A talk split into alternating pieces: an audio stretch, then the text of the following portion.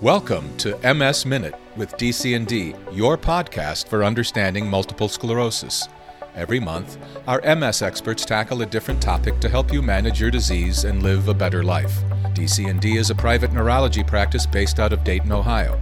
It's certified by the National MS Society as a comprehensive MS care center. Please note this podcast and its content is designed for educational and informational purposes only. Welcome to MS Minute with DC&D. I am your host, Natalie Pugar. This episode is full of great information about research, how you can participate, what to expect, and why researchers need people like you. I'm turning it over to Dr. Derek Mankadicht, a neurologist with Dayton Center for Neurological Disorders, and research coordinator Wendy Thacker for this one. Take a listen to their conversation.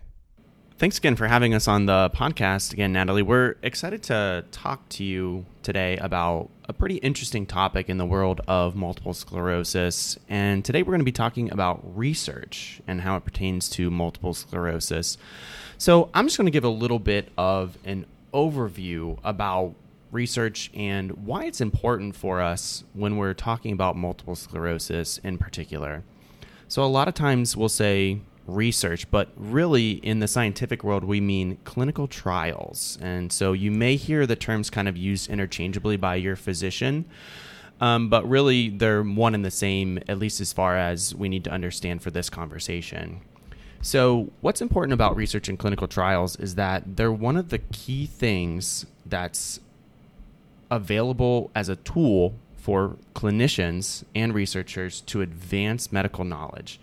And what this translates to is when we advance our medical knowledge, we provide better patient care. So it's really, really cool if you're able to participate in research because you're advancing science, you're advancing knowledge, and you may be helping yourself or someone else down the road. So, what we're doing with research is we're aiming to answer a particular question. So, what we do here is we ask a question, you know, why, what, if we have a medication, does it prevent disease progression in multiple sclerosis? Does it help a symptom in multiple sclerosis? And when we answer that, que- how we answer that question is research. You know, a lot of people and a lot of steps in research start with animal models or cellular models. You're looking at people or looking at things in test tubes. But ultimately, if you want to find out if something works, you have to test it in a human being because a human being is not a mouse. We're different. So we have to figure these things out. And the way we do that is we do a research trial. So this shows us what it does and doesn't work. Very rarely are people negatively affected by research, but millions and millions of people have been helped by research. So that's always a big concern people have is, well, what if I have a bad side effect from a medicine? You know, I'm not saying that those things can happen. I'm just saying the overwhelming odds are that, you know, you're not going to have a negative effect from a research trial and that you're likely going to advance science and knowledge. So that's where the kind of benefit becomes. Of course, one of the biggest first steps in starting a research trial is identifying safety um, concerns, and you're usually looking at different um, phases of research, and we'll talk a little bit more about that later on. So really, there usually ends up being two goals with research, which is identify safety concerns and then look at the efficacy of whatever you're researching, especially when it comes to medications. Another really big point that is important to talk about is that if you're able to participate in research, that's a wonderful, wonderful thing, but research is not for everybody. And so it's really important to talk to your doctor about your individual circumstance and what that would mean for you um, often asking your doctor, hey, doc, do I qualify for any research studies that you know of can really help open the conversation if it's something you're interested in participating in. But remember, every study is different and every study has really particular protocols and um, what we call um, exclusions. And so it depends on if you meet certain criteria for either inclusion in the trial or you might have certain criteria that excludes you from a trial. So even if you go through the process, you know, you might not exactly qualify for the the um, study, but you have to find those things out if that's something you're interested in. And then the other thing is, you know, be realistic. You know, you um, may not qualify, or you know, you might not get the benefit from the medication. You might be in a placebo group, which means that you might be getting a sham medication, um, which usually is just like a sugar sugar pill type thing that looks exactly like the study medication. And so you might not be getting the benefit of the medicine. Usually, what happens is there's a blinding and an unblinding in the research, which means you'll find out which medication you were on eventually. But um, again, remember you're doing this to advance science and knowledge, and you might be put in that group. So you have to be realistic about your expectations if you decide to join in research. So let's talk a little bit about multiple sclerosis and research specifically. One of the coolest things about multiple sclerosis is that research has advanced the field of multiple sclerosis tremendously in just the past 30 years. So, especially when it comes to disease modifying therapies with multiple sclerosis, we've made leaps and bounds, which has been really, really cool and really, really encouraging for a lot of people. Of course, we still have a long way to go, but you know, looking back at what we've accomplished over the last 30 years really lends kind of a study into how cool science can be. So, in 1993, the first disease modifying therapy was approved. That was number one.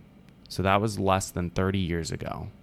Today, in 2022, at the date of this recording, we now have over 20 disease modifying therapies so we we have gained so many more medications available to help with disease modifying therapy for multiple sclerosis. And so over time, all of those medications went through a clinical trial or a research trial, and they were all FDA approved, which is the Food and Drug Administration. So all of these different um, drugs had people enroll in clinical trials, and you know they went through that process to find out about the safety and efficacy of those medicines. And so it's pretty cool because you know we went from having one medicine in 1993 to then having a few towards the end of the 2000s to which were either injectables or infusions to our first oral medication in 2010 and then having um, treatment for primary progressive multiple sclerosis, the first FDA approved treatment in 2017. So, you know, we've made leaps and bounds as as we've progressed through the years. And like I said, we have a lot of room to grow. And I think that's one of the exciting things about the field of multiple sclerosis is that there is so much research being conducted here that's going to advance our knowledge and hopefully aim to either prevent this disease altogether halt the progression or potentially reverse some of the damage. You know, those are kind of the big three things that are goals for multiple sclerosis here. And I could spend time talking about all of them, but we would have, you know, a really long podcast on our hands here. So I've kind of been focusing a little bit on medications themselves when it comes to research so far. But remember, there's other areas of research that can be equally important besides medications. And so you may qualify, even if you don't qualify for a study uh, for a drug, you may qualify for other studies. And so these could look like things like looking at does physical therapy slow progression, or does a certain exercise program slow progression or provide improvement? Could it be meditation or mindfulness or yoga, something like that that may help you? looking at people's sleep patterns with MS has been studied and evaluated. You may qualify for something like that. In recent times with COVID 19 and the COVID 19 vaccinations in their various forms, a lot of research has been done in regards to MS and what happens with MS in these people with the vaccinations. Looking at your genetic factors in multiple sclerosis is, has been a stereo, um, an area of research as has epidemiology. You know, what happens to people with MS over time, and how often is the disease picked up in our in our communities and along the world? All these things have to be looked at, and all these things provide little pieces of the puzzle to help us understand what it's like to treat MS and what it's like for um, MS in, in our, our community in our world. So it's really interesting um, to look at these, and and again, you know, obviously, kind of the purpose of this this podcast is for you to think about research and to think a little bit about whether research might be a good fit for you in your individual circumstance. So I want to bring in Wendy at this point, and Wendy is our our um, head researcher here at Dayton Center for Neurological Disorders, and she's really really integral in helping the physicians here coordinate your research. She's kind of our point person that we talk to, and she's also kind of the point person for the people involved in research in our practice. So she has a lot of really great insights about research. She knows the process really well. And so um, I'm really excited for you to hear a little bit about what she has to say today. So, Wendy, talk us talk to us a little bit about what it's like um, if you were a patient with MS, and let's say you talk to your doctor, and say it's me or one of the other physicians here, and I say, you know, patient, I think you'd be a really great candidate for research. I'm going to have you come talk to Wendy about X study. What what would you kind of say next, Wendy? Um, well, I would meet with them and um, go over an informed consent if they're interested. Um, look at their inclusion exclusion criteria to see if they meet the study. And then, um, if they are interested in um, participating, then get them signed up and talk to them about how often their study visits are, what their uh, commitment would be, how long the study runs for, um, what um, kind of questions that they might have at the time. So that's a really good synopsis of the process. Tell me, let's dive into that a little bit more. Tell me a little bit about what it's like for that word con- informed consent because that's actually a really important step in the resource process it definitely is uh, the informed consent um, will tell uh, the patient what um, pharmaceutical company that is going to be doing the study, the principal investigator overseeing the study at our practice. Um, we're strictly looking for volunteers, so it does talk about um, being a volunteer, and if they do not want to participate, that they can drop out at any time.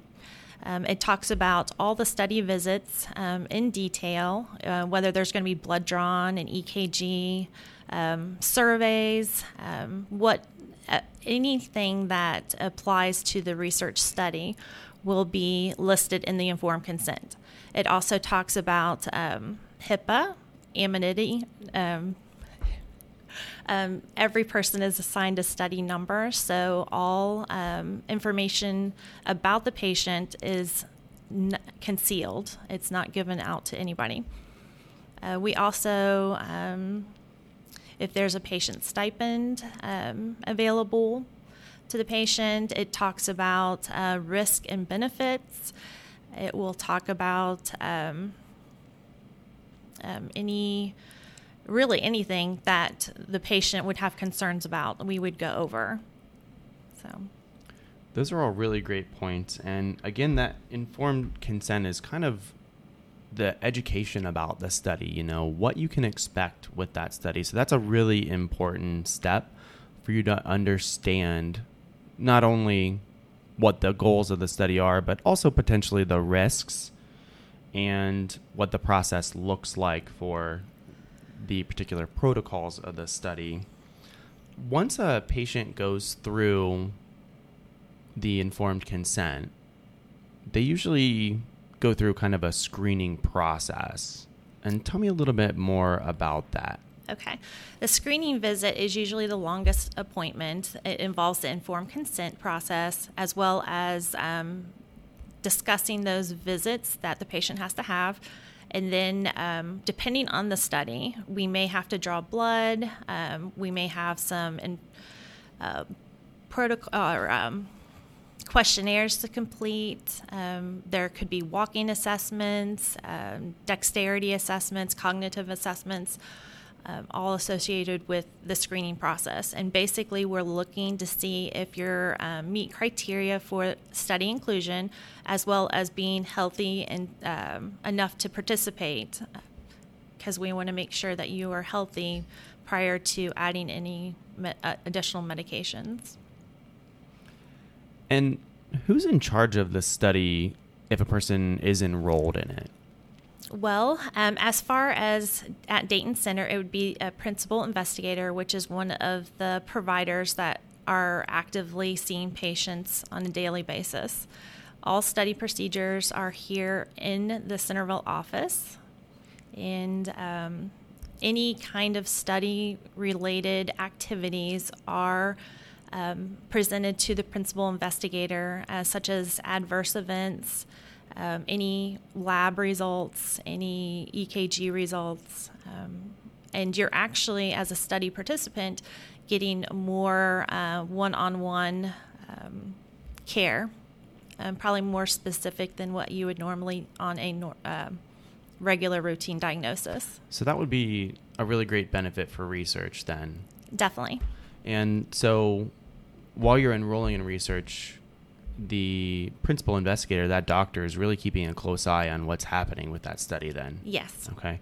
So really monitoring the the safety of the study and of course since these are investigational medications, we're very interested to know any potential side effects because that's really valuable information to um, provide about the medication. Um, again, stressing the safety of this. So, once a person is selected for a study, they are usually randomized. Tell me about that. So, randomization consists of a 50 50 chance. Um, some patients could be given placebo, while others are given the study medication. We also have studies that have two different types of study medication, but that is randomized. Um, we do not know exactly who is going to be getting what. Um, so that's why um, it's very important that patients uh, let us know of any side effects related, and then afterwards they will let us know.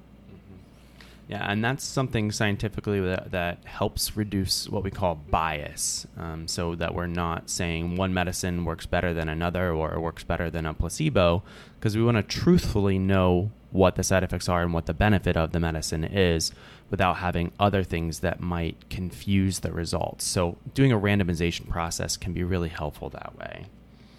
So, let's say a person completes a study, what happens afterwards? Um, some studies will have a secondary study, kind of a rollover study, to get further information, especially if it has to do with medications. If it's a blinded study um, where we do not know if the patient's getting placebo or the true medication, it opens it up to the general um, population that they're definitely going to be on a medication. It's just further investigation of the study drug. Um, so, I think that kind of segues nicely um, into one other point that I wanted to make um, about the phases of research. And so there's four different phases of research um, which you may be enrolled in. And so I think it's kind of important to understand that. So there's something called a phase one trial, which is where this is kind of the introductory study of a medication where you're looking at safety of a medication primarily. You're looking at side effects and you're also determining the safe dosage of a medication. Again, this is a preliminary study, and usually it's a pretty small study. There's a, a low number of people enrolled in these studies. With a phase one trial, since there are more unknowns, there tends to be a little more risk um, involved with a phase one trial compared with some of the later phases. Um, but you know the benefit of it is you might be one of the very first people to receive a new medication and gain the benefit of that medicine right away. So a phase two trial um, kind of helps uh, looking at further numbers of patients. It's a again usually a smaller study, but it looks more at efficacy at this point. Um, you know, it starts proving whether a medication can be effective or not. And again, you're still monitoring safety on this. But really, the, the meat of most trials is a phase three trial where the, the clinical researchers try to enroll a larger number of patients to try to more definitively answer whether a medication is both safe and effective. Um, and it also helps sometimes compare to other medications with a phase three trial. And then the phase three trials can sometimes roll over to phase four trials, like Wendy was just talking about, where this is usually after market studies, a, a, a medication completed that phase three and is then able to be um, on the market and prescribed. And then in a phase four trial, you're getting additional information looking for long term safety effects and just providing ongoing information about a study study drug. So I kind of hope that this has been helpful for everyone to kind of get a little bit more information about research and to see if you know it's something you'd be interested in or not. Um, so I want to thank you all very much for for listening to this, um, and I wanted to give Wendy uh, one more opportunity just to um, add anything else that she might want to as well. Yes. So anyone that might be interested in uh, joining a research project. Um, can talk with their provider at the appointment. Um, if you're interested in between appointments, you can always call into research, and our number is 937 424 3033.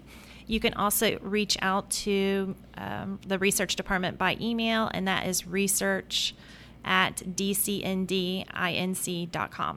And as always, you can go to our website at dcndinc.com. Thank you very much for listening today.